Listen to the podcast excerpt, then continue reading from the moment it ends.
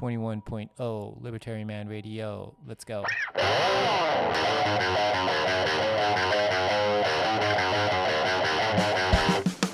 In the long run, we're all dead.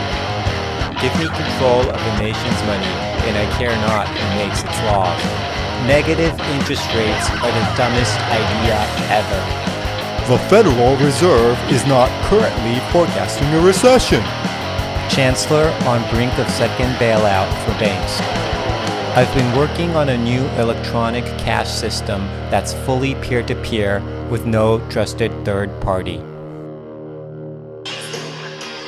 Good afternoon, Bitcoin.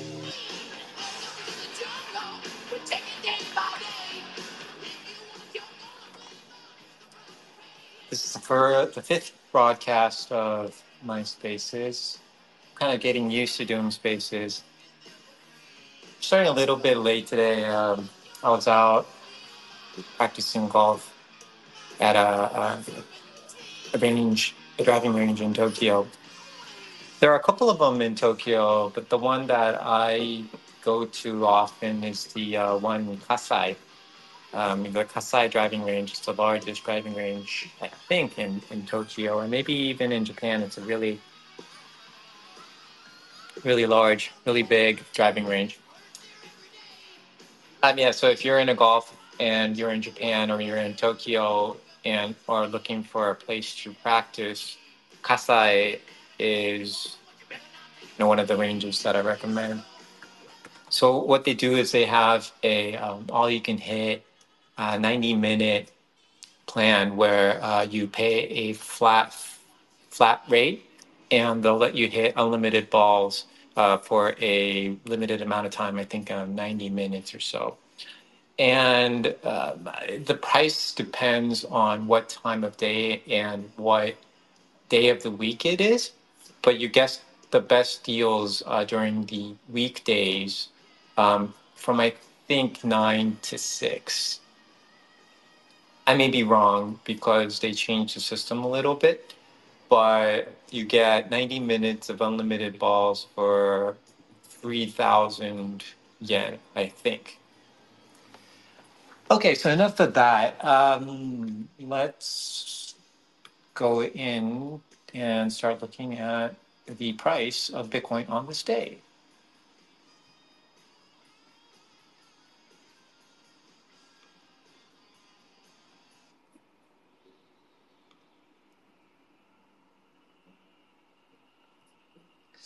Let me update the infographic.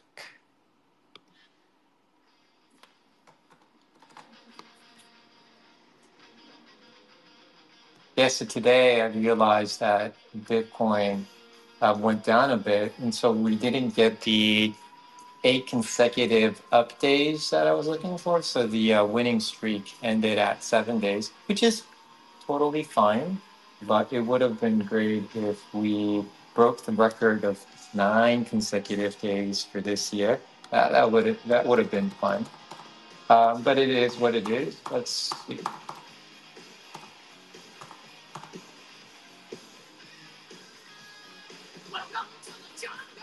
Okay, well, let's check it out. Um, so I have the Bitcoin price on the stage infographic, which I'm going to be posting onto the Spaces tweet.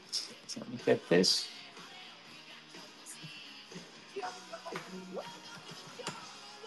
Hey guys, how's it going? Bitcoin price on this day. Bam. right?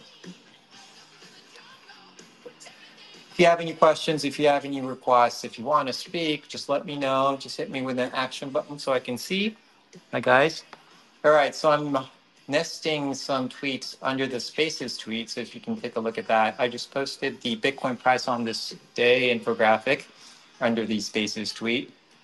And as I was saying, we didn't get the eighth consecutive update. That would have been awesome. But um, yes, the winning streak ended at seven days during this recent price appreciation of Bitcoin. The uh, longest winning streak this year in 2023 was nine, which we had in, in March, I think. Um, so this winning streak ended at seven days, which is still very cool.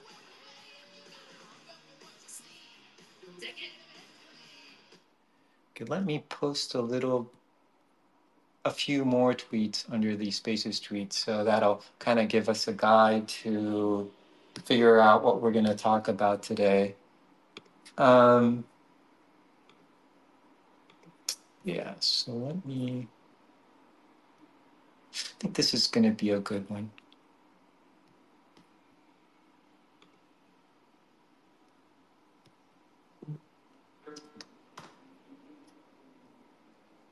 Okay, so I've posted a second tweet under the uh, Spaces tweet.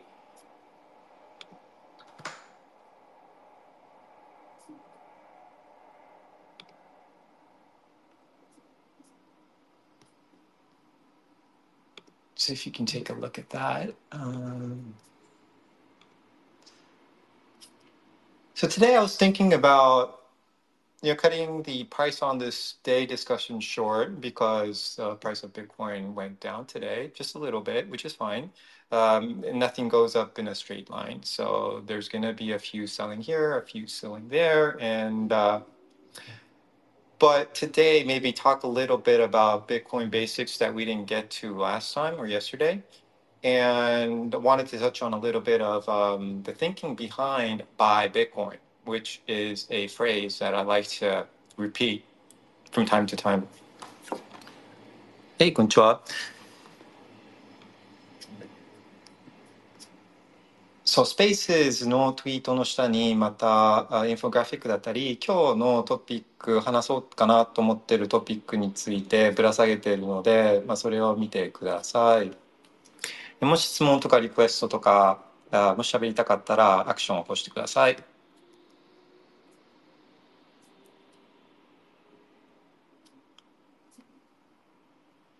So yeah, so I was saying the reason to buy Bitcoin would be different depending on where you live or what type of circumstances you're in. And so it's not going to be the same for everyone. Um, but today I'm going to focus on people that are in similar situations that I'm in, which is people that are living in Japan. 日本に住んでる人にとってこう buy Bitcoin。buy Bitcoin は、まあ、Bitcoin を買う理由っていうのは置かれてる環境だったり あの境遇によって人それぞれ違うのでこのバイベッコインの意味っていうのは人によって違ってくるもんなんですけど、まあ、今日の話は、まあ、自分と置かれてる環境が似てる人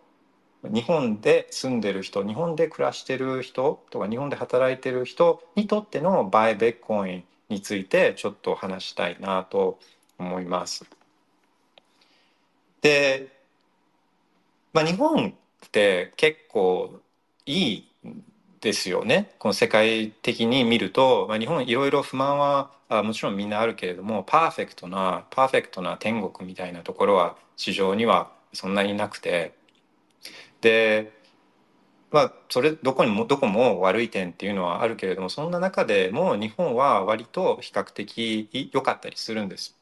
例えばあの街とか歩いてても、まあ、東京でも地方でもどこでも、えー、そんなにめちゃくちゃこう汚いくない、まあ綺麗じゃないですか。でごく一部繁華街とかに行くと汚いところはあったとしてももうなんか街中が汚いみたいなことはあんまりなくてとかあと夜も出歩いてても危険を感じることももちろんそれはあ人が少ないところとかは歩いてたらちょっと怖いなみたいなのはあるけれども街中が夜歩いてたら怖いとかっていう、ことはあんまりないじゃないですか東京とかだったらまあ女性一人でも歩いててもまああの、まあ、安全安心に歩けるみたいなのってあるじゃないですか。とか、まあ、家賃が高すぎてもう本当に払えなくてとかあの新卒の人が家賃払えないからもう 4, 4人とか5人とかでルームシェアして、えー、じゃないとこう職場に通えないとかっていうのもあんまりなかったりとか。物価がこう20毎年20%上がっていくとかそういうこともまああんまりないんですよね。ででそういうこう割と恵まれた環境に生きてる自分たちにとってこうバイベッコインってえー、どういう意味があるかって考えると日本いいところはあるの、ま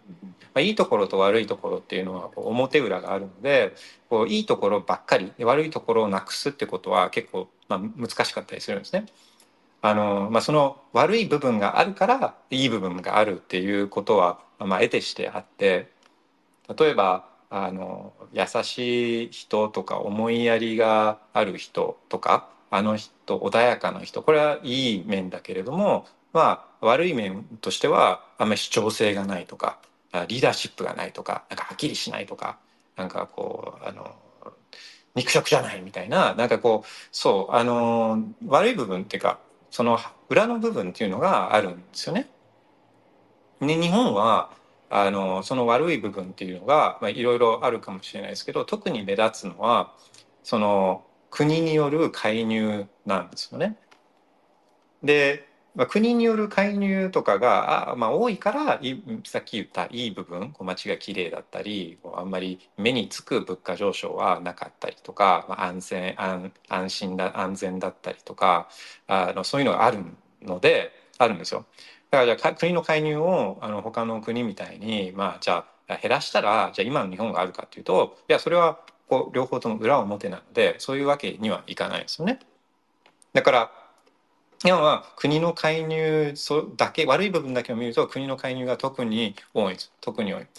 で、えー、国が介入するその in order for a country to get involved or to do something、uh, they need money but governments they don't have money the government of Japan the government of the United States they're all running a deficit 赤字経営なんですよね国政府っていうのは。So that, that means that they're losing money. They don't have money. But in order to do something, they need money. And so that's why, そう何かをこうするために政策とか国策とか何かするためにはお金が必要ででも国っていうのは赤字財政あの、えー、お金がない貧乏なんですよね政府っていうのは政府は貧乏なのであの何かをやるためにはお金が必要ででその必要なお金をどうしてるかっていうとこれ吸ってるっていうこういう構図なんですね。そうだ吸ったお金で、まあ、吸ってるのは昨日の話の延長で言うとあの昨日お金をするのは日銀なんですね。で国がお金をいろいろ国策とかをやるためのこのお金っていうのはこれは国債を発行して調達するんですけどその国債を買ってるのは、まあ、普通はですよそれは国民とかが買うんですけど国民は国債なんか今いらないのでこの 0. 何パーセントとかあのの金利じゃとてもじゃないですけど10年間お金貸したくないじゃないですか日本なんかに日本政府なんかに。だから買ってるのが日銀だからまとめると国が国債を発行してでそれを日銀が買ってるのでで日銀っていうのは国の出先機関なんで、まあ、国なんで一心同体だと考えればもう自分で自分の国債を買ってるお金を吸って買ってるっていう状態なんですね。でそのお金でいろいろやるわけです。だから、まあ、ニュースとかを見て、えーと、あの人いるじゃないですか。今あの話題の、えー、増税、えー、メガネさんとか。あのそういう人たちがこう最大の景気対策とかあの刺激策経済刺激策とかなんかそう何々対策とかっていう時っていうのは、まあ、必ずこのお金をお金が絡むお金を使うことなのでお金をこう節約しようっていう話はもう全くしないので、えー、基本的には使うことじゃないですか。もう99%お金を使うことを言ってお金は政府はないのでお金を吸ってる。基本的に国が何かをやるって時はお金を吸ってるって思っちゃっていいんですよ。なんか毎回ニュース見るとなんかそれがあのどこどこに対策を指示したとか言うじゃないですか。あとよくニュースの見出しとかで最大の経済刺激策とかあの歴史上最大の国家予算の編成これ全部これ全部、えー、お金をすることなんだって思えばいいんですよね。そうそうすると、まあ、ニュースなんかもめちゃくちゃ分かりやすかったりとかあのこれどういうことなんだろうって考える必要もなくてあのまた、えー、時間が増えるんで、まあ、自由な自由が増えるっていう、まあ、本当そういう話なんですけど。で、えーと、スペースのツイートの下にこうぶら下げてる2つ目のやつで、えーまあ、よくバイベッコインって自分ツイートで言うんですけどそのそれってまあ、国がいろいろやるとお金がすられる。でお金がすられるってことは自分が持ってる円自分の時間を犠牲にして自分の人生を犠牲にして、えー、稼いだ円が国が何々刺激策をやるたんびにお金がすられてその価値が下がっていく時間が奪われていて時間が奪われてるっていうのは人生が奪われているってことなのでそうそれは守りたいじゃないですか。それを国に、うん、そういうことはやめてくれっつって言ってもやめてくれないし疲れ、まあ、何よりこう大変じゃないですか。そうやっても何も変わんないし。昔コインがなかった時はもう本当言うしかなかった議論するしかなかったわけじゃないですか。そんないっぱいお金吸ったらいろいろ問題が起きてとか議論してでそれでも話通じないからじゃあ自分もこの政治に関わってとか選挙行ってとか選挙行っても変わんないじゃないですか。基本的に政治家はどの政治家もすることしか考えないので、まあ、すらないとこれなんでかっていうとあの政治家は当選しなきゃいけないのでで当選するためには人から票をもらわなきゃいけないのでそうすると誰に投票しますかって普通、まあ、自分に置き換えてみてもいいんですけど、うん、お金をくれる1万円コロナ5万円5万円くれる政治家とあと何もくれない政治家でむしろなんかこうちょっと今まであった子育て支援とかあのそういうのを減らしますみたいなえいう人だったらどっちに投票するかって、まあ、みんな短期的思考だし、まあ、5万円くれるならもらうわみたいな考え方みんなするじゃないですかそうすると当然くれる人に投票しますよね。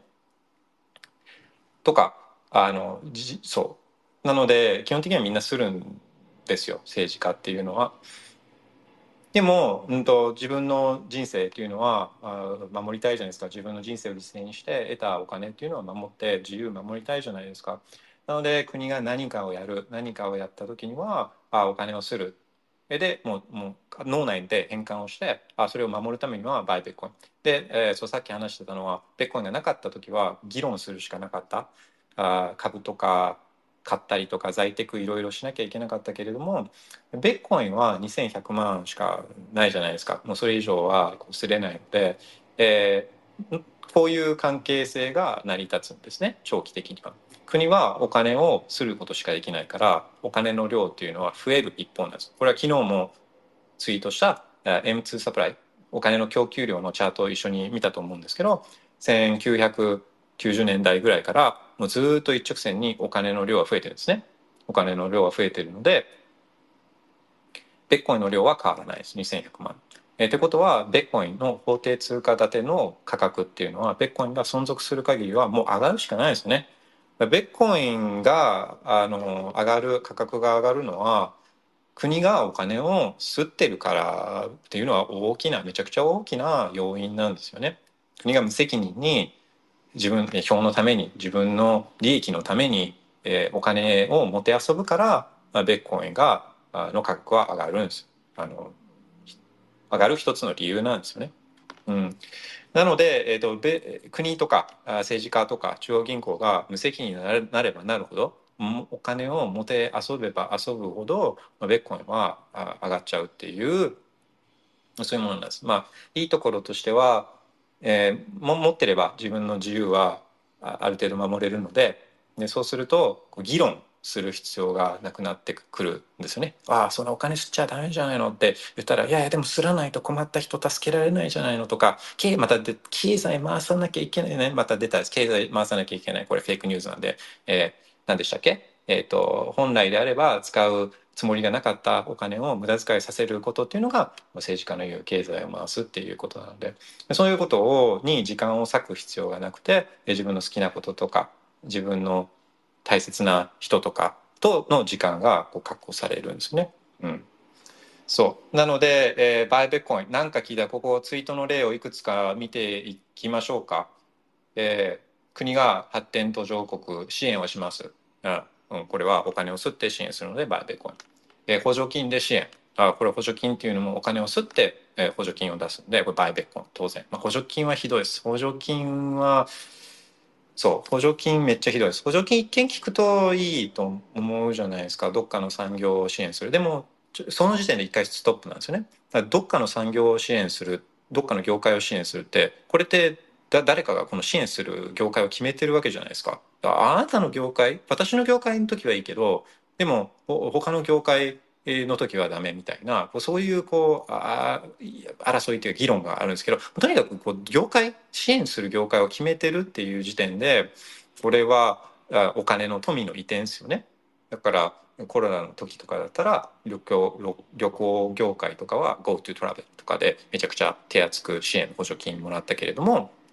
それはもらってない人からもらう人への富の移転なので、まあ、自分がもらう時はいいけどとかあのみんな都合よく思っちゃうんですけどいやそれは富の確実な富の移転なんですね。で補助金ってなくならないんですのがすごく立ち悪いところでで、えー、例えばあのコロナの時はあのいろいろ補助金出たと思うんですけどその中で、えーと、事業再構築補助金っていうコロナウィズコロナにコロナの時ってロックダウンしたじゃないですか。でロックダウンしてでそうするとこのリアル店舗とかを持ってるところとかはあのー、そのビジネスができなくなっちゃったじゃないですかロックダウンしたから。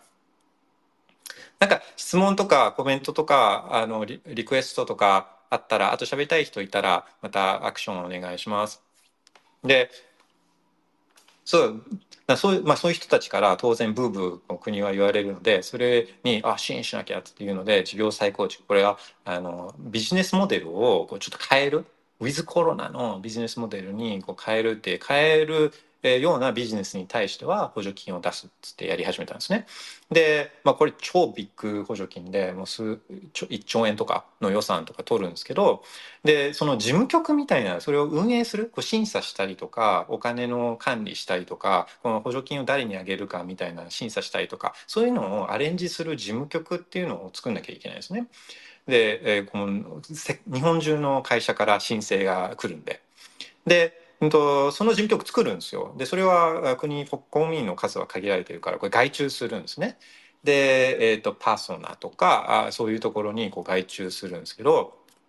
で、そうすると、まあ、パソナとかも当然、それのためにチーム作るじゃないですか。人を雇ってとか。で、あ、そうそう。で、審査するのは、この中小企業診断士とか、まあ、中小企業診断士さんってそんなに、こう、日常的には、あの、関わりないじゃないですか。で、まあ、大きな会社だったら中小企業診断士さんとかにはそういう企業経営の相談ってしなくてなんかコンサルティング会社マッキンゼーとかああいうビッグフォーとかあのアクセンチャーとかそういうところにコンサル依頼するじゃないですか。だから多分分かんないですけど中小企業診断士ってそんなにいっぱいめちゃくちゃ儲かるあのいっぱいビジネスニーズ引き合いがあるとはちょっと自分は感覚的には思えないですけどそういうそういう人たちまでもいるからそういう人たちにこの審査とかをまたアウトソースするんですね。だから超ビッグビジネスをこう作っちゃったんですよ。この事業再構築、コロナの補助金とかです。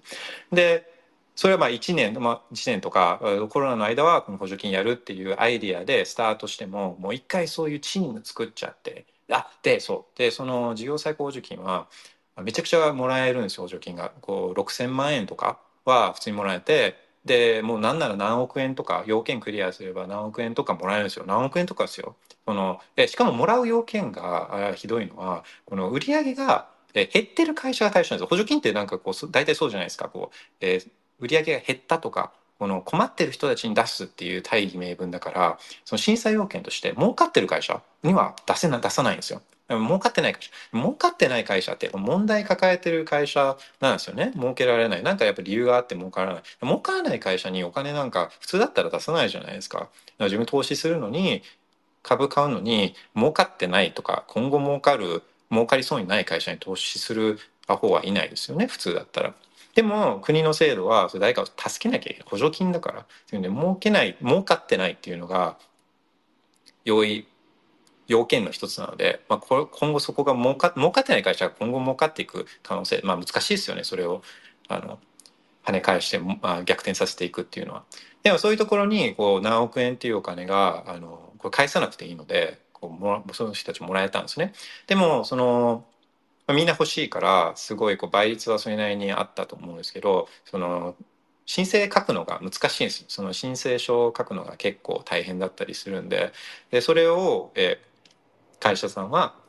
自分で書くところももちろんあるんですけど、えー、税理士とかあのにアウトソースし始めた、まあ、ししだしたんですね。で今度、例えば1億円補助金でもらったら10%は成功報酬で税理士に払うみたいな。で、そうするとそこでまた補助金ビジネスが出来上がった税理士とか中小企業診断士とかがこの申請補助金の申請書を作るみたいな。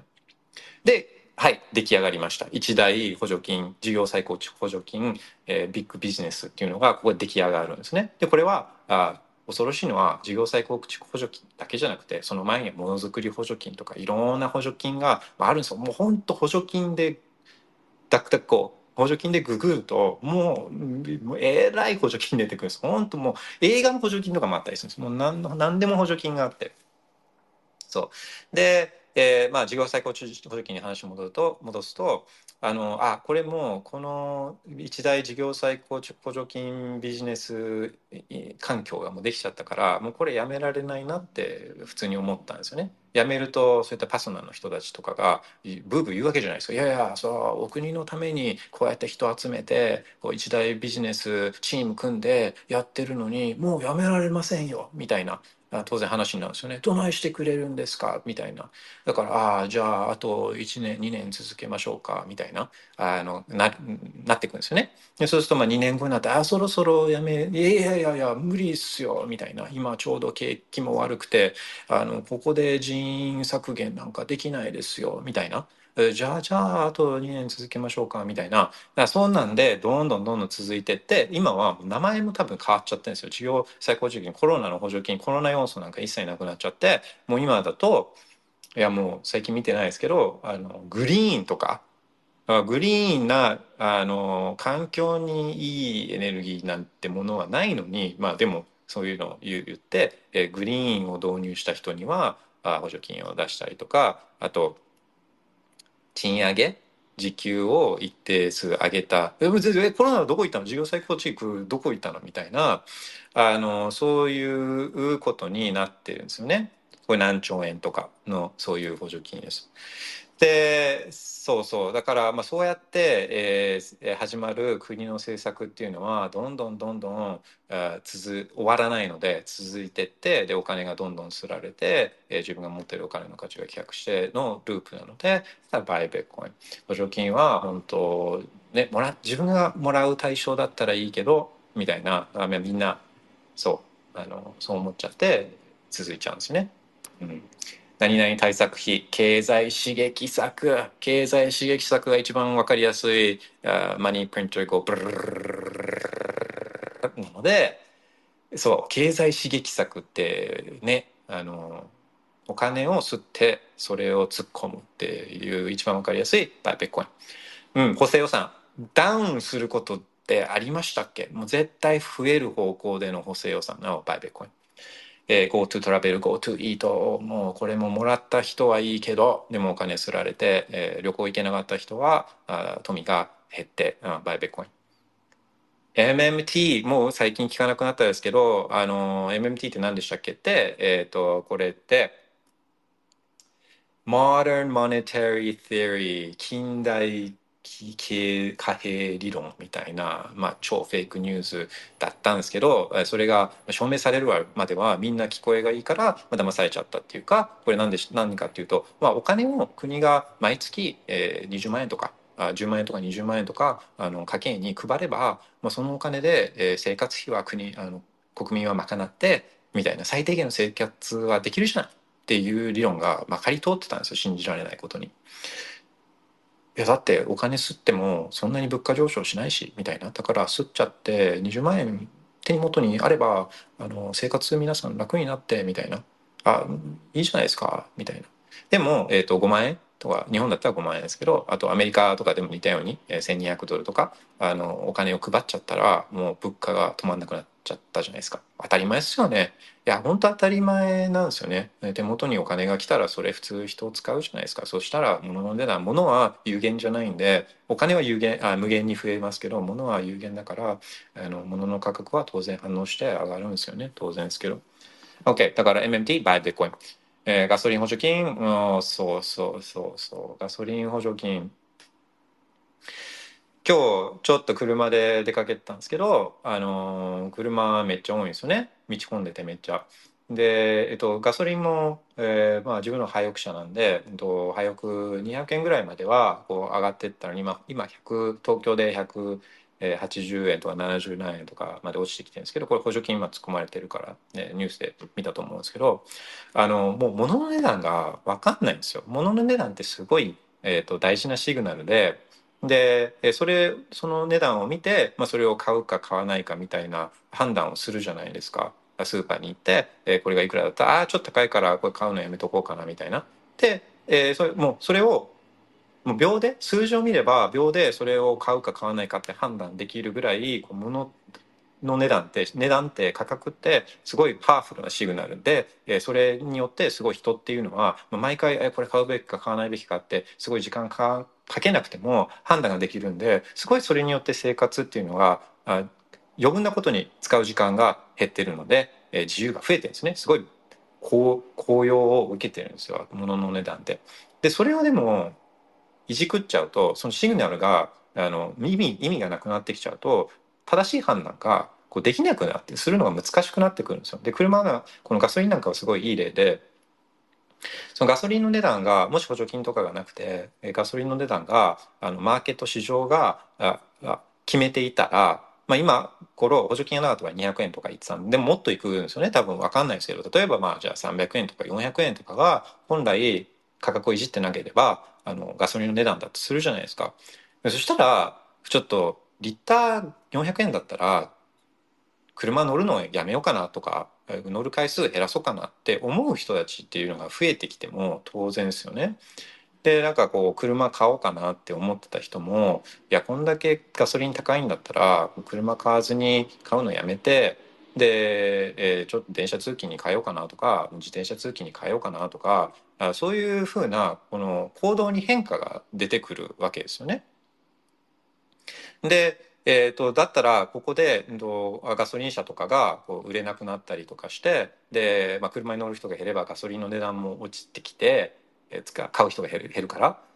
そしたら、まあうん、と少し値段が落ちてきてでで単純には高い値段っていうのはもう値段が高くなることによって、えーそれを買わないっていう人たちが出てきて価格が下がってくるってだから一番こう価格を下げるために、えー有効なのはこう長期的にちゃんとそう下げていくため適正な値段にするためには、えー価格を上昇させることっていうのはすごい大事なんですよね。でも、えー補助金を売りお金を吸って、えー補助金をこう浴びせれば本当の値段が分かんないからだから適切な判断ができないくなっちゃうんですね。で技術技術なんかもこういうところから生まれてすごいガソリンの値段が高くなっちゃってガソリン車が売れなくなったらなんかこう燃費が良くてこう安い、えー維持費が安い車を作ろうと企業努力するじゃないですか。そうすると、まあ、電気自動車って今流行ってますけど電気自動車ってめちゃくちゃコスト高いんですよね補助金があるからあの値段でテスラ買えるけどでも補助金なかったらテスラが誰も買わないんですよね高いからしかも充電するところだってあのないじゃないですか。いや自分家あったら家で充電できるかもしれないけどそのマイホームで充電環境がある人とかもいないじゃないですか。いないじゃないですか。でしかも家に充電環境ある人もあれ補助金もらって入れてるじゃないですか。だからもういろんなところに補助金あるんですけどまあ電気自動車じゃなくてもう本当に通に乗りやすくて便利で壊れなくて燃費が良くて維持費が安い技術を開発するようになるわけじゃないですか。だってガソリン高くて誰も車買ってくれないから。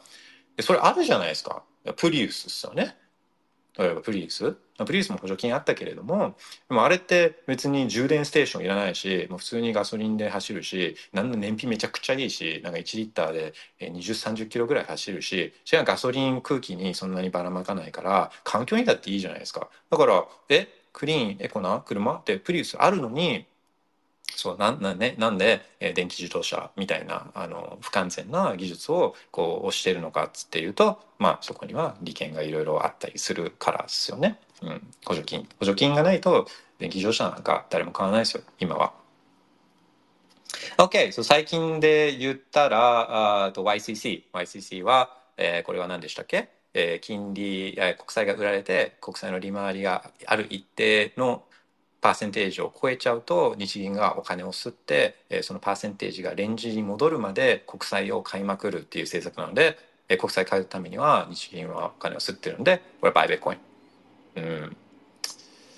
OK、そうそう。なので、まあそうですね。えっ、ー、と、一回、今みたいな、あ OK。これも、えっ、ー、と、こう、異次元の少子化対策、子育て支援とか、いや、それは、お子さん育ててる人、子供育ててる人に見たら、まあこれいいですよ。だからもう全部一緒ですよね。あのもらえる方はいいんですもらえる方はやったもらえる、え、けれども、えー、それって子供を育ててないの子供いない人、えー、からの富の遺伝なんですねだからこ共通の話があって自由ともつながるんですけど、あの何か一つをダメだと思ったら他のやつもややっぱりそこは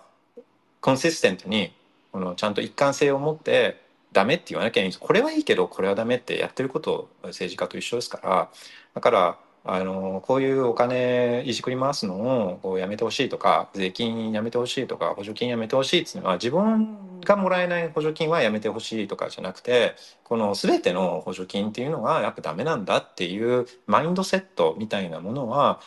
まあ持たないとあのそういう意味でお金はよくできない。ででそれは絶対起きないじゃないですか。だってもらう方はやっぱもらい続けたいからみんながみんなそこまでコアにいやもう全て全てに対してノーっていう人たちが大多数を占めることっていうのは、まあ、多分どんなに楽観的に見てもまあ難しいじゃないですか。そう難しいので難しいというかまあ無理かもしれないのででだから、えーと今までは議論したりとかしなきゃいけなかったのにもうすごい熱く議論しなきゃいけなかったのにもうこういうの嫌だって一貫性持って嫌だって思ったんだったらあバイベコインすればあここで補助金ポン出たりここで補助金ポン出たりしたらあその吸った分のお金のお金は、えー、その自分が持ってるベッコインに価格上昇法定通貨建ての価格上昇という形で戻ってくるので、まあ、それでえー、自分は幸せに自分の人生を生きるっていうことができるベッコインだったら。うん。OK。えっ、ー、と、そう、異次元の少子化対策。だ今みたいなマインドセットどうですか？あの、またコメントとか、質問とかあったら、あのいつでも、うん、気軽に言ってください。えっ、ー、と、 notification 来てたから、ちょっと一応チェックして。うん、大丈夫ですね。OK。そうでそんな見方にちょっとああまあそういう見方もあるのかなって思って、えー、一度ニュースで、まあ、特にそうですねあの、えー、あの WBS とかがいいですかねちょっと経済ニュースが多めの WBS ってあのテレビ東京東京だったら12チャンネルかなあまあな何でもいいと思うんですけどそのニュースを見てみるともうほぼ全てのニュースがマニープリンターがプルお金を吸ってるニュースなんですよ。で、まあ、ベッコインに対してベッコイン、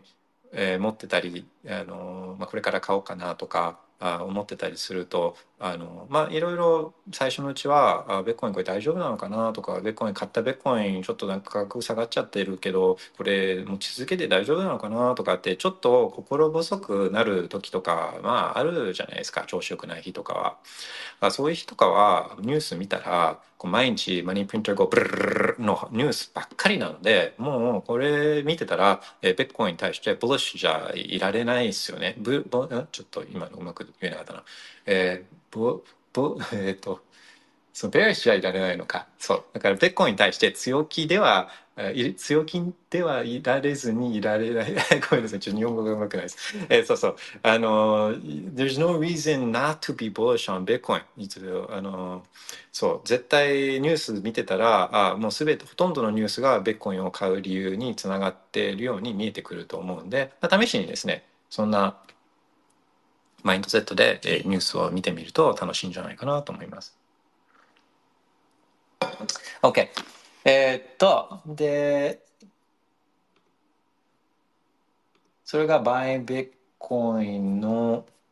Thinking behind Buy Bitcoin。そう、Bitcoin の Buy Bitcoin の考え方。うん、なんですね。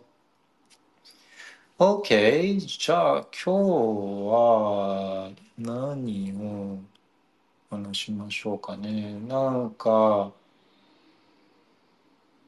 ちょ何もう一つか二つぐらいトピックについて話そうかなとは思うんですけどちょっと何について話そうかなって思ってる間にもし質問とかリクエストとかお題みたいなのがあったらぜひコメントかなんかでアイディアください。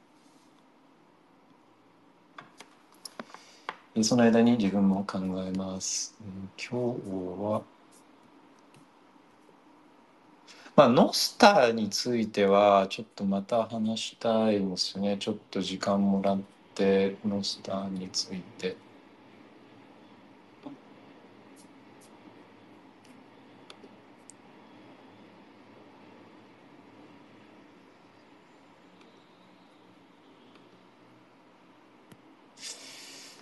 そうそうあのノスターあれから使いましたかね？使った人とかいますかね？あの本当ノスターの、まあ、日本にいる僕らにとってこのノスターってあのベッコインを毎日使うライニングをこう毎日日常的に使うめちゃくちゃいいチャンスだと思うんですよね。でえー、そうそうノスターって何だったかっていうとベッコインとすごい似てて分散された SNS というか情報のやり取りをするプロトコルなんですよね。まあ、最近っていうもう12年ぐらい前に誰かフィア・ジャフっていう人が開発考案をしてでこう使えるようになったのが本当今年の初めぐらいからはもう普通に使えるようになってってでベッコインと同じ秘密鍵公開鍵ペアの、えー、システムを仕組みをアカウントで使ってるんですよね。から自分でアカウント自分のアカウントツイッターみたいなアカウントを作る時っていうのは秘密鍵が生成されてでその秘密鍵をもとに作られた、え公開鍵がパブリックアドレスがこれが、え自分のそのアドレスあアイデンティティというか ID なんですよねノスター上の。でそれっていうのはプライベートキー持った人しかその ID っていうのは作れないからだからこの人が本当のこの人だっていうのが証明されるんですよね。で、えっ、と、そうそう、始め方としては、まあ、自分 iOS なんで、iOS で言うと、えー、DAMUS、ノストラダムスの DAMUS、DAMUS っていうのが、まあ、これツイッターのアプリみたいなあのやつなんですけどそれをダウンロードをあの App Store からすると、まあ、多分ですね自分が作った時はもう本当に初期の頃だったから今多分もっとやりやすくなってると思うんですけどダムスっていうのを、えー、携帯にインストールすると、まあ、アンドロイドでも似たようなのがあって、まあ自分使ったことないですけど、アメアメジスト、アメジストとかは多分人気があるそういったツールだと思うんですけど、これいいのはいろいろあるんですよ。ダムスじゃなくてもいいし、アメジストじゃなくてもいいし、名前違うじゃないですか。でもこれって、じゃあダムスがツイッターで、アメジストがスレッズとかっていう関係性じゃなくて、これ全部ノスターなんですよ。全部これらはあくまでもそれをノスターと通信するアプリなだけで、まあクライアントって言ったりするんですけど、アプリなだけで、この繋がってるネットワークが一緒だから、だから、あのー、そう、ビットコインとすごい似てるじゃないですか。だウォレットをヌンチャク使うかもしれないし、えー、 Blockstream のウォレット使ってるかもしれないし、レジャー使ってるかもしれないけど、でもそれはあくまでもインターフェースが違うだけで、えー、その、接続してるのは全部ビットコインのネットワークじゃないですか。だから、あの、すごいベッコインとそのそういう点でも似てるんですけど、まあ、ダムスをダウンロードインストールしたらアカウント作るんですね。で、アカウント作るときに秘密鍵を作って、で、それの公開鍵が自分の ID になって、で、あとはもうユーザー体験としてはほぼツイッターと一緒です。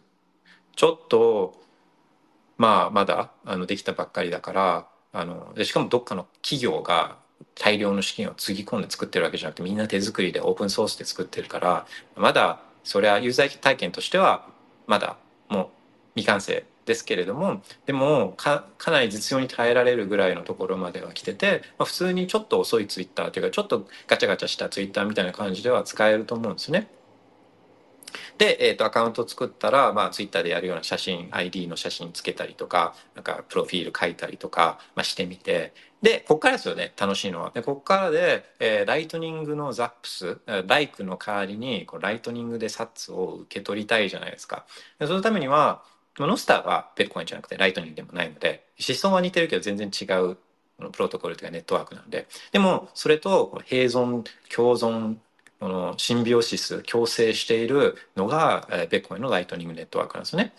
で、えー、ライトニングネットワークのまず自分のアドレスを作って、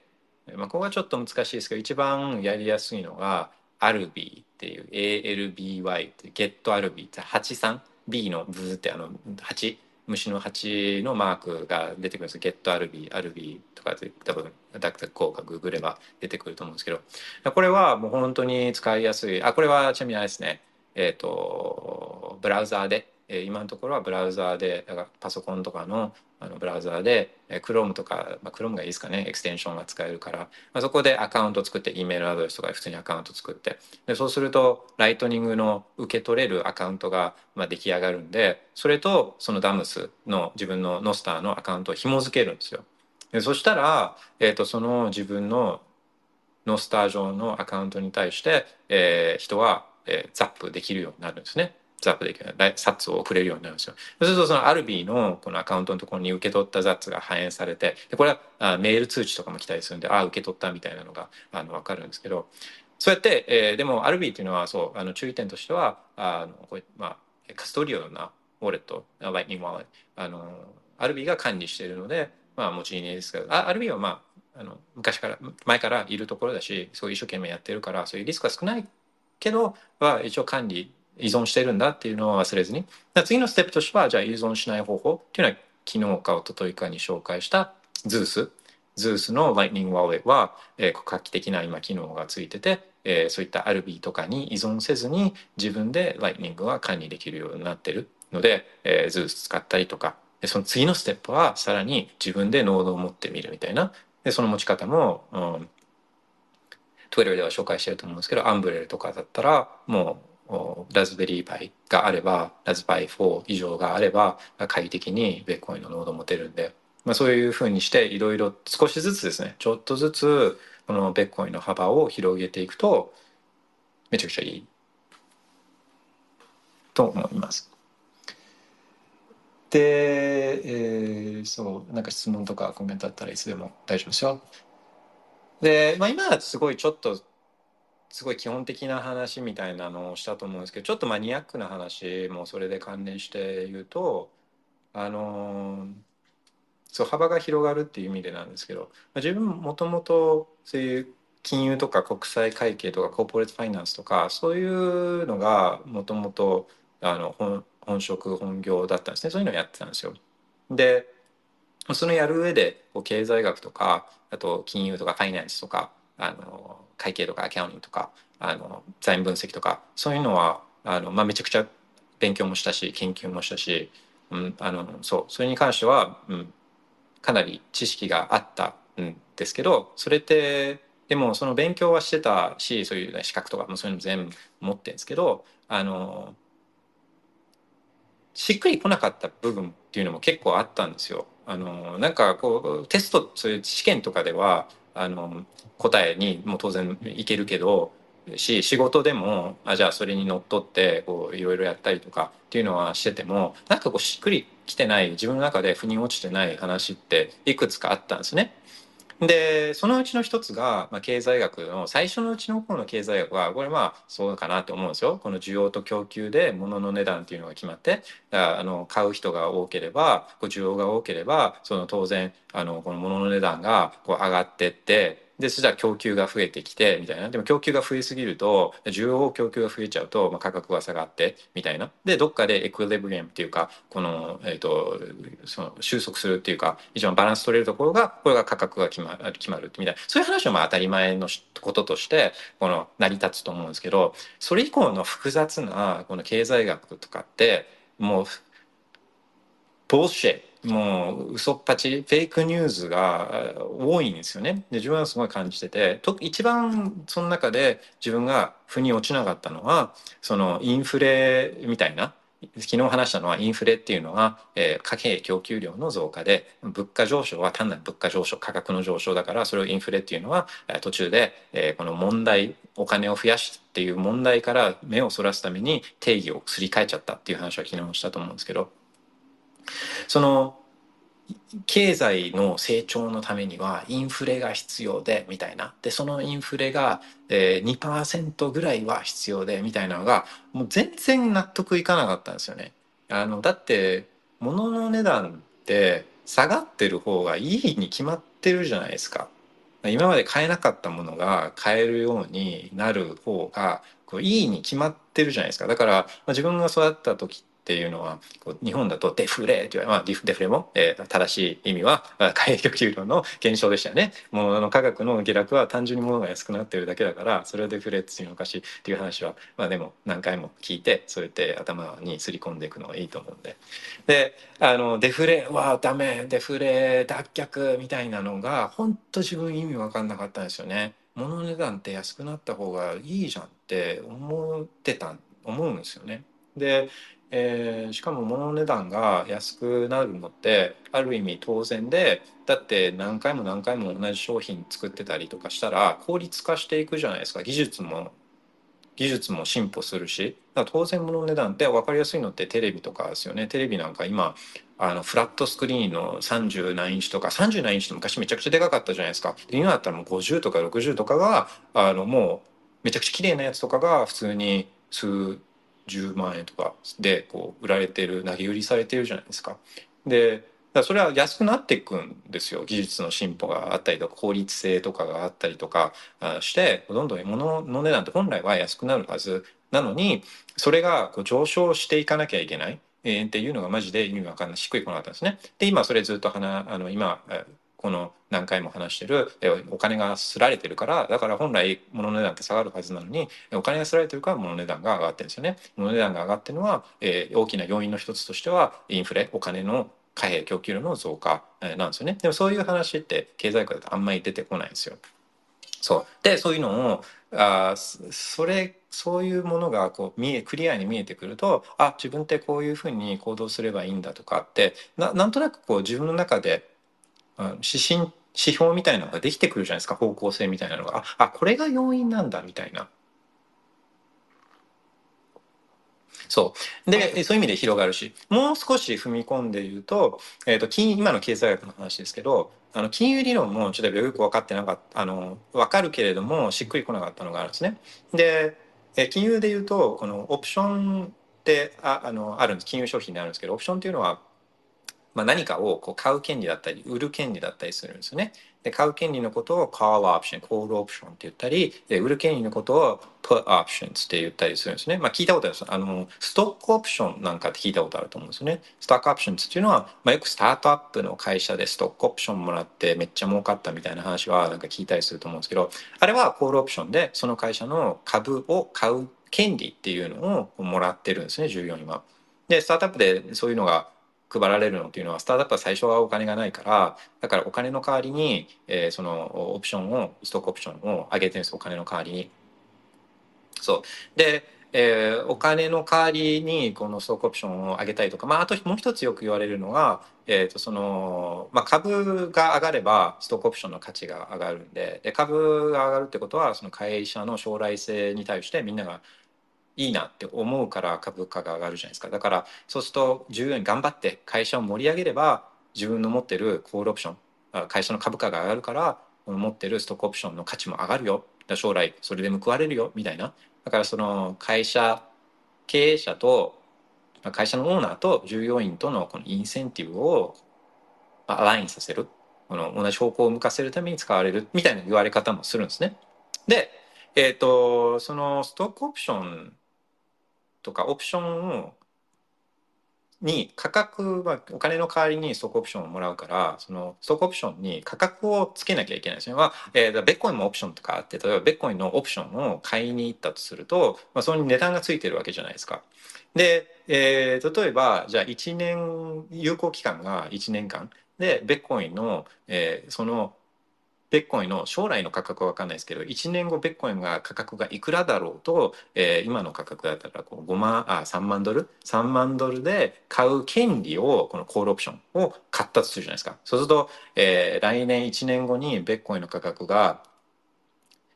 10万ドルになったらもう買う権利3万ドルで買う権利があるから7万ドル儲かるじゃないですか。それがコールオプションなんですね。でこのオプションには来年3万ドルで買う権利だからこれ価値があるんですよねこの権利には。でこのでも来年10万ドルっていうのが分かってればあこの価値ってあ、まあ、約7万ドルぐらいの価値なんだなっていうのがある程度分かるじゃないですか。でもあの将来の価格は分かんないからいろいろ前提を立ててでその前提に基づいてこの今のこのオプションの価格っていうのを計算しなきゃいけないんですよ。でその計算する方法として、まあ、よくあの使われてるのがブラック・ショールズモデルって言われてるモデルがあるんですね。聞いたことあるかもしれないです。ブラック・ショールズモデル。だからオプションってなったらみんなどうやってオプションの値段、将来の価格わかんないのにどうやって値段決めてんだろうっていうと、このブラック・ショールズモデルっていうので決めてる場合が多いんです。で、これ最新、新しいモデルじゃなくて、もう何十年も前に作られてて、で、これ、まあ、作った人たちの名前取ってるんですよ。ブラックとショールズとメルトンの、ね、頭文字を取って、ブラック・ショールズモデルとかつって、えー、つけてるんですけど、あの、しかもこれノーベル、ノーベル賞取ってるんですよ。この計算方法の仕方みたいなの。だからまあみんな、えー、そう、それを使って今のこうオプションの価格を作ってるんです計算してるんですけど、あまあ複雑なんですね。統計学に基づいていて、まあ、その数式を覚える、まあテストとかなんかだと覚えて、えー、自分で計算、えーまあ、金融電卓使って計算して出すみたいなことをやるんですけどあの、まあ、それでもう完全に理解するまではちょっとその当時の自分にとっては難しかったんで、まあ、計算の仕方だけ暗記してで、まあ、疑問は持ちつつもいや思うじゃないですか。だって何ノーベル賞を取ったモデルかどうかは知らんけどあの1年後の価格なんか分かんないのにいくらそういう前提を置いたからってその価格があ本当にほんまに出せんの？みたいなのってもう不思議でしょうがなかったですね。なんか出せるわけねえじゃんって思ってたんですけどそうあの、まあ、ベッコインを、えー、見出すとビッコインを勉強しだしてで改めてそういうベッコインって増やすことができない。マニプレイできないし、えーと、そのベッコインって、えー、人類史上最高のパフォーマンス、えー、最高の上昇率継続長期間にわたる最高の上昇率のアセットじゃないですか。みたいなのでこう投資とか金融商品とかの概念をまずぶち壊されてでそれで改めてこういった金融とかの前提とかを見直してくるとあのあ全然ダメじゃんっていうのがあこれこんなんでみんなやってたの？みたいなのはすごい思う気づかされるんですね。まあ、ブラック・ショールズモデルで言うとこれ統計学に基づいていて正規分布っていうのを前提にしてるんですよ。前提を置かなきゃいけないですよね。将来のことが分かんないから前提を置いて過程を置いてでそれに基づいて計算してるっていうまあもう将来が分からないからだから分からない中でベストをやってるといえばやってるんですけどでその正規分布を前提としてるんですけど、投資のリターンって正規分布してないんですよ。で、えー、あるもの正規分布っていうのはあのよくベルカーブなんか言ったりするんですけど人の偏差値とかあの見たりする時によく見るじゃないですか。こう中央左と右がサイドがあってグラフみたいなんで。で左と右はすごい少ないけれども真ん中だけボコッつって盛り上がってるようなそういう図って見たことあるんですけどこれがまベルカーブ。あの鈴みたいな鐘みたいなあの形してるからベルカーブっていうんですけど。で大体ものっていうのはここに落ち着くって言われてるんですね。自然界のものとか。例えば身長とかだったら170センチぐらいの人はめっちゃ多くて。でも120センチぐらいの人は少なくて200メーターぐらいあ2メーターぐらいの人も少ないみたいな。大体そういう正規分布になる。でそういう前提をこのブラックショーズモデルも置いてるんですよ。この株のリターンとかっていうのが、まあ、金融商品のリターンっていうのが。でもあのーそうではないんですよね。実際にいろんな金融商品のリターンなんかを見ていくとめちゃくちゃ上昇しているものがあればもうあるんですよ。めちゃくちゃ上昇してるやつ。例えばアップルとかグーグルとかそういうのってめちゃくちゃ上昇してるんですよね。であのでまあ潰れていくやつとかはまあゼロですけどだからこうボトム面倒もまあそういう意味で限られていて。で、うんとそういうめちゃくちゃ上昇するやつらこのロングテールがいるような状況でそのでも正規分布を前提にしてるからそれに基づいて、えー、価格を決めちゃうとあのこれはまあ得てしてこう割安に評価しがちになっちゃう。そのめっちゃ高くなっちゃうやつとかをちょっと一回無視するから。うん。そう。で、なんですまあそれそういうのあじゃあおかしいじゃんみたいな。でよくよくあそれそれが、えー、その考え方を鵜呑みにするとよくそのニュースとかで見るこの100年に1回の不景気みたいなとよく聞くじゃないですか。100年とか1万年に1回の不景気みたいな。でなんでおいちょっと待ってよ。100年に1回の不景気が2年連続起きてるぞみたいなことってあるじゃないですか。リーマンの時もこう1000年とか100年に1回の時のあの不況とかって言ってたのになんかこう6年後ぐらいにはまた1000年に1回のみたいな。あれはあの正規分布を前提にしてるからなんですよね。でもそういった不況ってめ実はこうすごい不況はあのこうためっちゃすごい不況がたまに起きるっていうそういったロングテールのことを無視しているからなんですよね。うんでそういうのに気づいたのはこのビットコインビットコインを標準偏差とかで考えちゃうとやっぱやられるわけですよ。あのすごい動くからビットコインの価格たまにめちゃくちゃ動くから。であやっぱダメじゃんこんなんでいろいろ戦略あのトレーディング戦略とかあの決めてたらうまくいかないじゃんっていろいろ思い出すとそういったもののバリエーションとかに対しても疑問を持つようになったりとかしてまあちょっと今は少しマニアックな話かもしれないですけどあのニュース WBS とか夜のニュースを見るときにあ新たな新たな視点から角度から見るようになったりとかっていう楽しみ方もできるし、えー、今みたいに「あちょっと待てよ」って今まで正しいと思ってた金融とか経済理論でちょっと腑に落ちてなかったところをもう一度考えてみるとこれどうなんだっけ？みたいな。いろいろなこう楽しみ方が幅の広がり方が別個に勉強してるとあるっていうような、まあ、そんな話でした。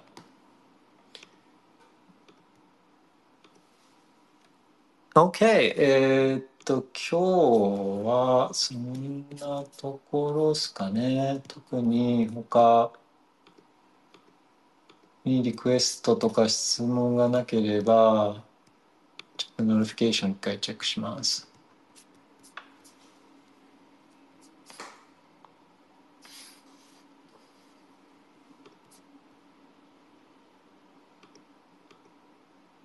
あともう一トピックぐらい言っときましょうか。3時ぐらい、あ、今3時か。4時、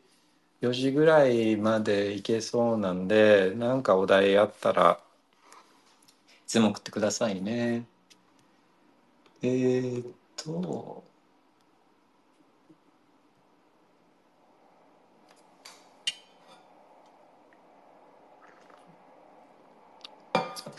まあ、ベッコインベーシックスの話そういえばしてなかったなと思うんでベッコインベーシックスの話を少ししましょうかね。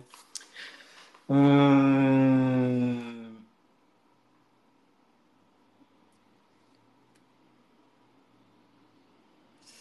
そうですねどっからあまあ今日ちょっとそういうマニープリンターがブルルあのお金をすることの話をあの主にしてきたので、まあ、その観点から、まあ、だからベッコインって必要なんだっていう話は結構しっくりくると思うんですね。でお金吸ってるからからベッコインの価格って増えてってあの上がって法定通貨建てで上がってってっつって。うん、であまあああそうベッコインベーシックスにそうベッコインベーシックスっていうよりはちょっとじゃあその流れであの、まあ、自分が考えるじゃあそれ、まあ、結局ベッコインはあの自由のためのツールだと思うんですよね。だからお金が増えればお金って時間だからあの時間が増えるわけじゃないですかだからその時間を使ってえー、自由に使える自由が増えるんで、まあ、お金がなければ時間がないからだからあの自由がないっていう話ですね。でだからまあ自由を増やすためのツールなのでそれをすごい強力なツールなので目的は自由じゃないですか自由になることなのでだからそれその自分にとっての自由っていうのをやっぱある程度こうイメージ自分が何自分にとって何が大事なのかみたいなゴーゴールじゃないですけどそういうものはこうああると自分はいいじゃないかなと思うんですよね。もし自分自分って、えー、皆さんがの予想とか考えが正しかったとしてこうベッコインの価格が今後すごい上がっていったとしてでお自分の、えー、お金が増えてて時間が増えてるから自由も増えてるって、えー、思って感じる時とかが来ると思うんですけどでもその自分にとっての本当に大事なこととか自由が何なのかっていうのがなければもう眺めてるだけになっちゃうんですよね。どんどん金額が増えてってるのを見ながらでもどこで降りればいいかがわからないというか自分の自分のゴールがわからない目標がわからないから。からあのそういうのはまあ難しいですけど金額とかで一回持っとくっていうのもありなんですよね金額で。でよくありがちなのはじゃあ自分の中でゴール金額でゴール決めてそこになったとしてもあのそうするともっと行きたくなっちゃうんですよね。それはでも人のあのそういうなんていうんですか？人の、えー、本性な本性っていうかそう人のそれは多分変えるのは難しいんですけどでも何もないよりは絶対いいんですよ。だから自分にとって自由ってなんだろう？自分の目標ってなんだろう？みたいなでそれをある程度この数字みたいなのに落とし込んでおくとあこれぐらいになったらこうしようかなみたいなのがあるとすごい、まあ、それそれぐらいすごい上がり方を別個にするんで自分の中でゴール決めとくとかっていうのはあのいいかなっていうのは思います。でもうんそうそうでそこに行き着くまでにはビットコインを stack したいわけじゃないですか。ビットコイン stack したい。そうそうそう。だから stack bitcoin、buy bitcoin はいいけど、じゃあどうやってビットコインそれ buy すればいいのっつって。で、それは、まあ一番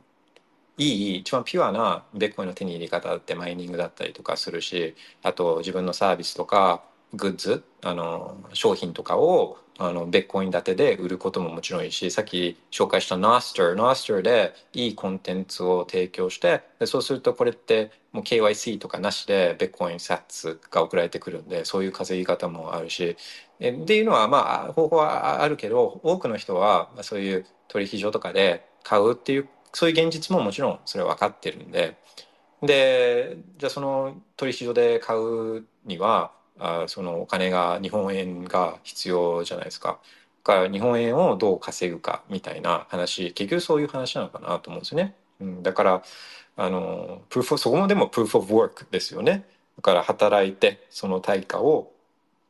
何かワークをしてでその対価を、えー、健全なお金希薄化されない略奪されないお金で貯金するっていう流れって別に全然